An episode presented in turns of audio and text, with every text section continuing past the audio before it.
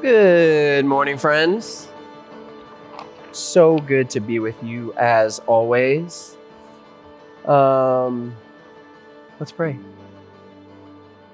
Jesus, thank you so much for your love. God, you're so holy.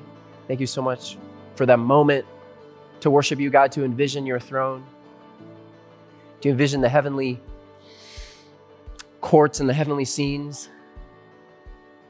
God, and Book of Revelation tells us that there are heavenly beings who just say the word holy, holy, holy for infinity past and infinity future, proclaiming your name. God, thank you for that despite being so holy, you became human just to show us your love for us, to bring us into your family. And so as I speak, I pray that you would speak, that we would listen. You give us ears to hear. We pray this in your name. Amen. Uh, we're to start today with a picture of me when I was 10. Uh, so, this is me. This is my family back in the day. And um, yeah, we can do a zoom in. So, this picture kind of sums up uh, what 10 year old me was like. Your boy was a, a bit high on the energy. And uh, as you can see, my dad is just trying to hold me in place because I was just shaking with the, you know, the hyperactivity. Uh, so it was a fun time when I was a kid. And one of the things I found this picture recently, and I, I, took a picture of it, and it brought to mind how back in the day I used to do this like really silly thing uh, where I used to fake having showers. Now, before you judge me too hard. it just brought back this random memory. And I, I remember how my mom, she had this rule that I needed to be in the bathroom with the shower on for at least, I'm forgetting how many minutes, 10 minutes or 15 minutes, I forget. But it was a certain amount of time because often at the beginning when I, you know, started taking my own showers, I would just like kind of pretend. And I don't know where this like fear of water came from, but I would go into the shower, I would in the bathroom, close the door, I'd turn on the shower, and then I would just kind of sit there on the on the toilet and pretend to have a shower. And then I would come out, kind of like wet my hair just to be a little performative, you know, gotta gotta act the part. And uh, then I'd come out and be like, I'm done with my shower. And my mom would look at me, nah, you're not done. Get back in there. And uh, so my mom made this rule you need to be in the bathroom with the shower on. I need to hear that shower for at least like 10 to 15. And so eventually, this is just what I did. And I did this for, there was like a solid phase. I'm not going to tell you how long because you're going to judge me, but there was a solid phase in my childhood life where I just abhorred bathing for some reason. I don't know why. It's a pre puberty, so maybe it wasn't as bad. No, it was bad. But um, and I would just go and, and I remember uh, when I got you know um, I got a little like handheld gaming. I got a little Game Boy Color. I remember. How many y'all remember the Game Boys? Okay, here we go. We got a few. We got a few millennials in the house. Gen Z, you don't know about the Game Boy Color. Don't pretend. Don't pretend. You know about the Switch. You don't know about the Game Boy Color. The Game Boy Color was the OG, man, the OG. And I remember when I got the Game Boy Color, man, that thing was, man, I, I, I had that thing on me. And I remember I go into the bathroom for a shower and I put on the shower, and meanwhile, I'll just be playing Mario. I'll be playing Kirby. Right, right in the in the bathroom on the toilet. And my mom would call me. She's like, How's that shower going? I'd be like, I'd kind of like stick my head into the tub area so it echoed to get the fake echo. Good, good, good. All to do this performative shower pretending. And such a random story, but as I reflected on that uh, this week, I realized something kind of random but actually made me pause and stop. I realized when I was 10, all that I saw in my mom's requirement of me having showers was the rule. And that's kind of where I was at at the time. I was like, ah, oh, why are you giving me these rules? This is so dumb. I just want to like not have a shower. I want to do my own thing. I want to be dirty. Let me be dirty. and all I saw was the rule. But my mom loved me a lot. And she wanted for me what I could not even want for myself at the time, what, what I didn't even have the maturity to value at the time. So, really, there were two things playing out here between my mom and I in this conflict of bathing or not bathing. There was the rule take a shower for at least 10 to 15 minutes, and there was her heart behind the rule. The rule and her heart behind the rule. So, we're going to keep those two things in mind as we dive into Galatians chapter 3 the rule and the heart behind the rule. Um, last week, we talked about a lot. There's a lot of content. and this week there's even more. So we're gonna we're gonna we're gonna blaze. Um, but I want to do just a quick quick recap, just so we're all on the same page. If you missed it, that's okay. You can go back. You can watch it on the YouTube channel, Keene Church Elevate YouTube. It's there. Um, but really, what last week boiled down to Galatians chapter two. In fact, let's just pause here. If this is your first week here, it's, it's been a while. We're in a series on Galatians called The Law of Love. We're going through the whole book of Galatians. So if you want to follow along, that's where we are. And today's sermon is packed full of scripture. So we're going to be in the text a lot today. It's a lot. It's hefty. It's meaty. It's beefy. But we're going to go, we're going to dive right in. So last week we talked about a lot, but really at the center of it was a single question. And this question is a question of identity. The question is, as Christians, what is our primary identity? Is it race? Is it our culture? Is it our denomination? Is it our nationality, history, sexual orientation, personality? What is our primary, primary identity as Christians, as followers of Christ? And in the early church, the Jewish Christians were struggling with this a lot primary identity. And they struggle with it because for pretty much a few thousand years, they were God's chosen family on the earth with special markers that God had given them to delineate them from other people groups. But with Jesus' death and resurrection, he's doing a new thing. And Paul's telling us in Galatians, what we've been learning over the past couple weeks is Paul's telling us that God is actually creating a new type of family for all people, where all people are included. He's creating a new type of family. He's doing a new thing. So that was last week. Let's dive in. Galatians chapter 3, we find ourselves, there are essentially four main movements in Galatians chapter 3. We have faith, curse, law, and heart. So that's where we're going to be headed for the rest of our time. You can keep track, follow along. Faith, curse, law, and heart. And before we dive in, I just want to pause and say last week we talked about how a lot of this stuff can be really intellectual, can be really a little bit dry, feels like we're in a classroom or something like that. Um, and so part of my goal last week was to show and this stuff can be really intellectual, but really what Paul's saying is it's all about the heart. It's about faith in God as a person, a personal faith, not some intellectual, abstract thing out there somewhere that you learn about in a classroom, but a personal faith in God as a person. And that's what God's inviting us into. So it's going to feel a little bit academic per se uh, today, but at the end, we'll circle back around.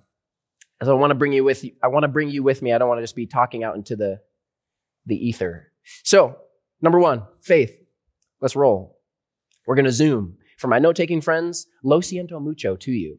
Uh, be blessed as we, uh, as we, you can circle back. I'm happy to share notes or anything with you after. So, faith, God's plan to build a single family in Him. Let's read Galatians chapter 3, verse 6 through 9. It says, Just as Abraham believed God and it was counted to him as righteousness, know then that it is those of faith who are the sons of Abraham.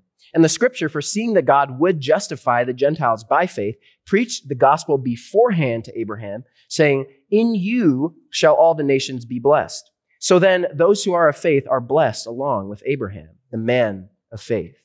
So, what is he saying here? This is a lot of words. Essentially, that surprisingly, one thing is the defining characteristic, or ought to be the defining characteristic of God's people, of this special family that God's building that transcends race, nationality, religion, that transcends all these things and are one in Christ, one thing, and that is faith. Now, this is actually surprising, and it would be surprising to a Jewish reader because a Jewish reader would probably say, no, that, like, what about circumcision? What about all the food laws? What about the sacrificial system? What about the sacrifices in the temple? Or what about the Sabbath? And yet, Paul pushes back and he says, faith is the thing that unites. Now we're going to circle back because we're not just doing away with all those things that I just mentioned. So we'll circle back to those things. But it's a little surprising that Paul says, hey, here's the one thing. If you, if you forget everything else that said, the one thing that unites all of the people under God's banner is faith. And by faith, again, we mean a personal trust in God, that God is who he says he will be. Now, Last week, I briefly mentioned that sometimes it's tempting when we're reading the Bible to look at Old Testament and New Testament and say, man, in the Old Testament, God was super hard on the laws and the rules. And in the New Testament, it seems like he's doing something completely different. What's going on? It seems like he, there's sort of like a total 180 going on. What's, what's happening here? But really, what we find as we read the text is that really it was faith the whole time. And I want to show you. So let's go to, let's go to Genesis chapter 15, verse 6. Now, this is the text that Paul is quoting in Galatians 3, the verse we just read, that Abraham believed God and it was credited to him, counted to him as righteousness. We're zooming to Genesis 15, 6. It says, And he, Abraham, believed God, believed the Lord, and he, the Lord, counted it to him as righteousness. Now, really, what this is talking about is that God comes to Abraham and he, says he makes a promise to him. He says, I'm going to make you into a great nation, and through this nation that your family is a part of, I'm going to bless the entire world. The whole world will benefit through your family. But I need to do it with your family first, and then from your family, I'm going to expand. And it says that Abraham believed God's promise. Now, this takes a lot of faith because a lot of the, many of us, we know the story of Abraham. We know that Abraham was really old when God called him. We know that his wife, she couldn't have children. So these are impossible things that God has promised to Abraham. I'm going to make you into a great nation. And Abraham's sitting there like, what are you talking about, man? I'm old. My wife, my wife is old. Like we're, there, there's no way that can happen. And yet Abraham believed God.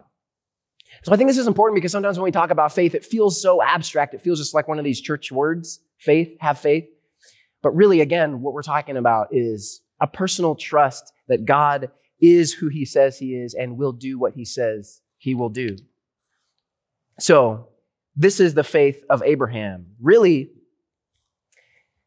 it was faith the whole time. We find out that actually faith was enough to make Abraham right with God, even in the Old Testament which may be surprising to some of us because once again it's so easy to read the two and say like oh man in, in the old testament god was what he required to be right with him was keeping the law was being perfect in every way. And yet in the story of abraham we find that it was faith. It was believing that god is who he says he is. So that's faith. Number one we're already done. We're going to we're zooming on to curse. Number two we're going to go to galatians uh, once again chapter 3 moving on to verse 10 it says, For all who rely on works of the law are under a curse, for it, for it is written, excuse me, cursed be everyone who does not abide by all things written in the book of the law and do them. Now it is evident, evident that no one is justified before God by the law, for the righteous shall live by faith. So there's a lot going on here in this verse. But the first thing I think that I, it, you know, sort of think when I read this verse, the question that comes to mind is like, what, what is he talking about when he says curse? He says, Cursed be everyone who does not abide by all things written in the book of the law. What is, what is he talking about? Cursed. So essentially what Paul is doing here is he's quoting Deuteronomy and he's quoting sort of the covenant between God and Israel when God came down on Mount Sinai and he said, I'm going to be your people. I'm going to be your God. You're going to be my people. And he made a special type of relationship with them. And the people said, Yes, we will try. We will do all these things. And God says, Okay, well, if you're agreeing to do all these things, cursed be anyone who does not do all these things. And really, what he's getting at is that the fullness of the law that God is requiring, when you don't live up to them, death comes naturally as a result. And we find this in Romans chapter 6 with a classic verse that we've all probably read The wages of sin is death, but the free gift of God is eternal life through Jesus Christ our Lord. Classic verse. So, the curse, when Paul's talking about this curse, what is he talking about? He's talking about the inability to truly live within God's standard of love, no matter how hard we try. He's talking about you and me on a regular Monday when maybe our loved one says something to us and we're struggling to forgive. He's talking about kind of the resentment that won't go away, the bitterness, the unforgiveness. He's talking about no matter how hard we try, no matter how many ropes we climb and ladders we try and step up, no matter how much we try and climb the mountain up to where God's standard of love is, we ultimately fall short. And so, this curse is that no matter how perfect we try to be, we inevitably end up dropping the ball we can't live up to God's standard. We end up failing. But wait, there is hope. Amen. Praise God, there is hope. Because in Galatians chapter 3, verse 13, it, Paul says, Christ redeemed us from the curse of the law by becoming a curse for us. For it is written, Cursed is everyone who's hanged on a tree, so that in Christ Jesus the blessing of Abraham might come to the Gentiles, so that we might receive the promised Spirit through faith. What is he getting at here? He's saying that Jesus took on that same curse, the separation between us and God, this inability to actually live up, and the death that comes as a natural result of that. Jesus took on this curse so every person could be included in God's family. Now, this is really important, I think, because I think it's I think it's easy for us to become a bit of a shadow of ancient Israel in a, a bit. I think this is uh, this is the danger of what I like to call spiritual superiority.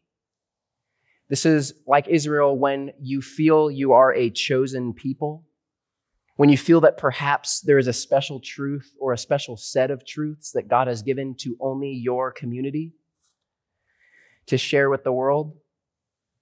Sound familiar? It is easy to feel and become exclusionary in your religion.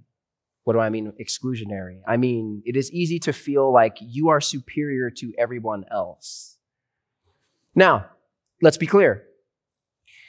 Israel did have a special calling by God. They did have special truths given by God, and they did have a special purpose given by God. Just like for us, I believe that the Seventh day Adventist Church has a clear calling by God, special truths to share with the world by God, and a special purpose in the world by God. Absolutely. And we, we're, we're going to talk about that as we continue forward. But it is very easy along the way, when you've been given something special, to think that you're the special one instead of the message that was given. So let us be cautious in knowing that we've been given something special, not to think that we are the special ones, but rather God is special. And when He's trying to share Himself through us. So that's curse. Jesus takes on the curse that we ought to have bared so that we could be part of his new family. Number three, we're moving on to law. We're zooming. We're moving on to law. Let's go to verse 19. This is Galatians chapter 3, 19. Paul says, Why then the law? A great question. Let's pause there because I think this is a question that many of us ask. And it's, it's, I feel like a natural question that comes about when we read Paul, especially in Romans, Galatians, a lot of Paul's epistles. He's talking, he's using all this language that sounds like the law doesn't matter. Really, let's be honest. He's using all this language that sounds like, well, then we can just do whatever we want. If the law doesn't matter, we're just doing away with doing away with the law. Then I guess there are no standards. We can do whatever we want. God still loves us. Is this what is this? Is this once saved, always saved? What's going on here? What are we talking about? So Paul says, why then the law? I think he's addressing some of these concerns, these questions. Why, why does the law, why was the law important? What was the purpose of it originally? He says, it was added because of transgressions, which is another word for sins. It was added for because of transgressions until the offspring should come to whom the promise had been made, and it was put in place through angels by an intermediary. So what's going on here? Paul says that the law, the purpose, the reason God brings the law is because of sin, and it was brought in intentionally by God to protect his people for a certain time until they could mature enough to live up to his standard. Now, let's go back to me and my problem with showering. As I uh, struggled to shower as a 10 year old, because your boy wanted to be dirty, it's more fun to be dirty. You get in the mud, you go out in the snow, man, that's fun. Um, I did not even have the maturity to want to be clean when I was 10. I did not even value for myself being clean and presenting myself in a clean way. Cleanliness and therefore personal hygiene, therefore how I appear and interact in social circumstances, those things I couldn't, I did not have the perspective to value. And so my mom, out of love, she institutes, hey, you need to do this. You need to take showers, get clean. And she does this hoping to instill really, really her heart. She has the rule, take showers, but really hoping in her heart behind the rule that eventually I'll grow to the point where I could say for myself, you know what? Actually, I want to be clean. I'm not taking a shower to appease her anymore. I, I want to be clean. Cleanliness is now my value. And parents, a lot of you, you know this well. If you have kids, you know this well that really in your heart, maybe you have rules for them, certain guidelines, you have disciplines for them, but really in your heart, what you want for them is for them to internalize. What you want for them is not just to follow rules their whole life, but rather to become the kind of person, to grow in maturity to the point where they could actually want what you want for them. Right. So, this is what Paul says the purpose of the law was for to protect. You guys are right on. You guys were like spot on. In fact, when you said that, I was I was trying to give a straight face because I was like, bro, they spoiled the whole thing. Spoilers before the movie began. So, Paul's talking about the law, and I think we need to pause here and just we need to just pause and say, what does Paul mean by the law? Because this is a question that has actually been debated in scholarly circles about a lot of these texts. What does Paul mean by the word law in the original language? So let's go to that now. Paul says, in the original language, Paul's using a word called nomos. It's a word in Greek, and it means law, rule, or code. And what we find is that this word nomos is the way that when the when the, uh, the early Christian church they translated the Bible into Greek, the Old Testament into Greek, in a translation called the Septuagint. This is a translation that was made in the third century about. And when this translation happened, every single time the word Torah was mentioned, in the Greek, they used the word nomos to describe the Torah. Now, what is the Torah? This is a lot. What is the Torah? So, Torah is a word, maybe you've heard before, to talk about the Bible. And really, what it comes from is the way that the Jewish writers, they broke down the Bible. Now, a lot of us, we have our Bibles today, you know, we have this and it's in this format, in this order, and we think, man, the Bible was just like this for all of eternity. But really, for the Jewish writers, they had actually separated their Bible into a way that was a little bit different than ours. So they separated it into some, main, some big categories. And three of these major categories were the Torah, the law, the prophets, or the Nevi'im in Hebrew, and the writings, the Ketuvim. So these three are kind of the three big categories in what was the Jewish Old Testament. And so when we look at Paul and he's saying the law, the law, the law, what is he talking about? He's using this Greek word nomos. What most scholars believe is he's talking about the Torah. What is that? The first five books of the Old Testament Genesis, Exodus, Leviticus, Numbers, Deuteronomy. He's talking about the story of God in the world and how God takes a chosen family and then delineates hey, here are these set of rules because I want to protect you and I want to make you a certain type of people that I can launch a rescue mission from the world from. So, what is Paul talking about when he says law? He's talking about the first five books of the Old Testament, everything contained within the Mosaic law, the Ten Commandments, ceremonial law.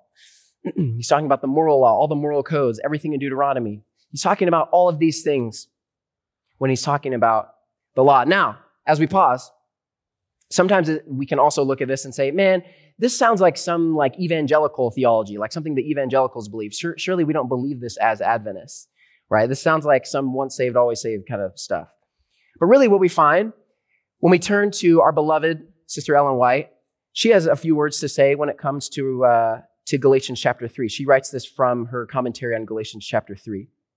She says, The law has no power to pardon the transgressor, but it points him to Christ Jesus, who says to him, I will take your sin and bear it myself if you will accept me as your substitute. Sometimes Ellen be hitting. Sometimes she'd be hitting. So that's the law. And finally, the heart. The heart. Let's read Galatians chapter 3, verse 23. It says, Now before faith came, we were held captive under the law, imprisoned until the coming faith would be revealed.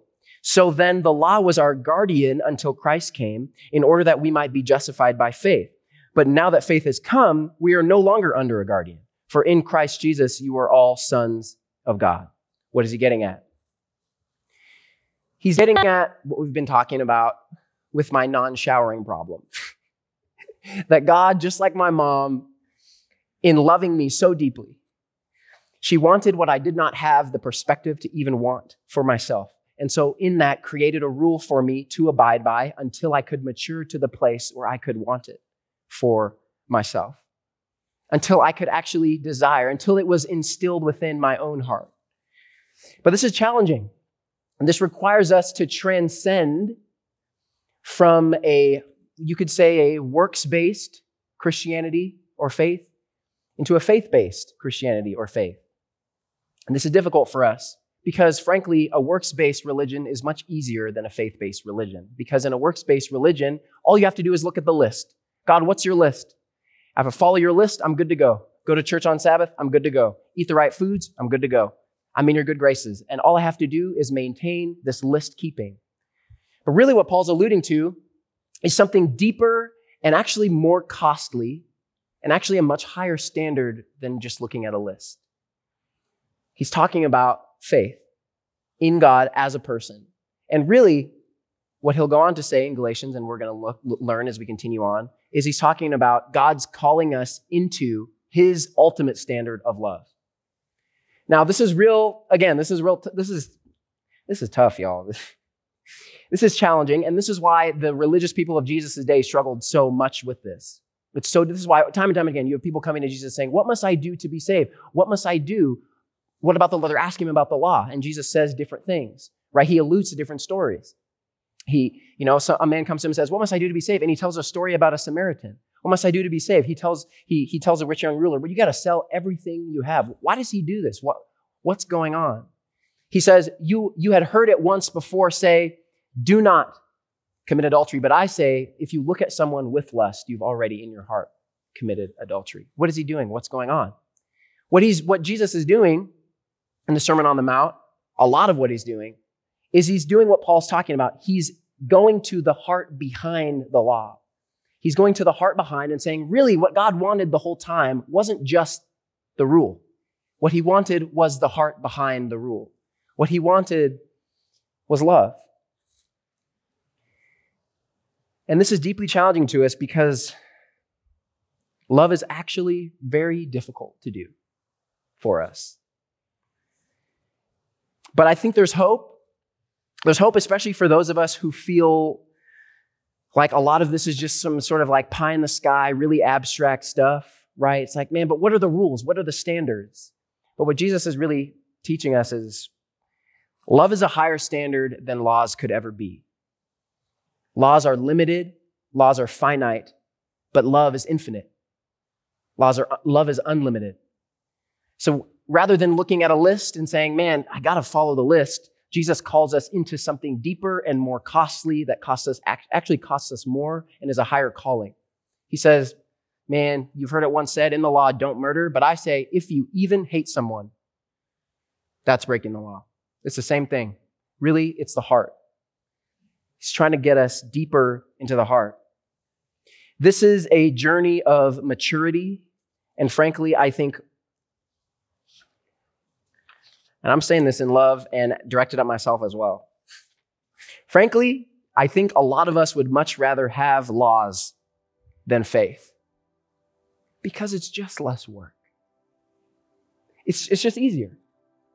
It's just easier to work on the checklist than it is to actually trust that God is who He says He is and that what He wants for us is better than what we could even want for ourselves. But I found something interesting. And I found this at seminary. I'm going to make a confession to you. I did not brush my teeth two times a day my entire life until I was 28 years old, until I attended seminary. And a part of this stems back to my shower days because what I didn't tell you was it gets even worse than me not wanting to shower. Is that often when I would fake my showers, I would also fake my teeth brushing because I also didn't want to brush my teeth because I was I wanted to be dirty. so back when I was a kid, not only would I fake my showers, I would go into the bathroom and I would like run the water on the sink and I would like put tooth on my tooth my toothpaste on my on my toothbrush and I would just do like a noise just in case my mom was listening. So I do all this like performative stuff just to, to make her think I was keeping her rules. And isn't that just like us? It's so weird how we think in our mind that it would be easier for us just to like do this weird performative acting, just to like make manipulate God to like we can trick him into thinking that we're keeping all the rules when in reality we're, we're humans, so we don't.